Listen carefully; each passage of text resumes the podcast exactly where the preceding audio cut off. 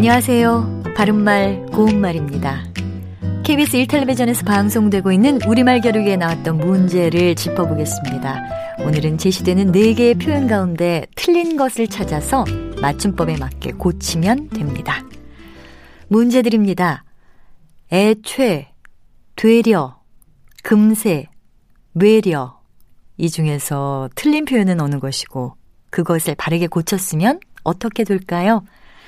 출연자의 답에는 애초, 되래, 금세가 있었는데 이 가운데 정답은 되려고요. 바르게 고치면 되랩니다. 여기 출제된 것은 모두 주말 형태의 표현인데요. 되래는 도리어의 준말입니다. 이것을 되려로 잘못 알고 사용하는 예가 많은데요. 되래가 맞는 표현입니다. 예를 들어서 도와주려고 한 일이 되래 패만 끼쳤다. 이렇게 말할 수 있습니다. 또 애초에는 애초에가 줄어든 말입니다. 애초에에서 애초는 맨 처음이란 뜻이고요. 애초부터라든지 애초에와 같은 표현으로 많이 사용합니다. 그리고 금세는 지금 바로라는 뜻으로 금시에가 줄어든 말인데요. 구어체에서 많이 사용하는 표현이지요.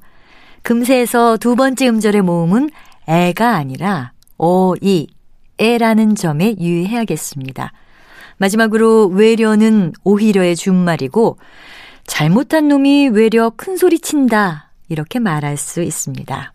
바른말 고운말 아나운서 변희영이었습니다.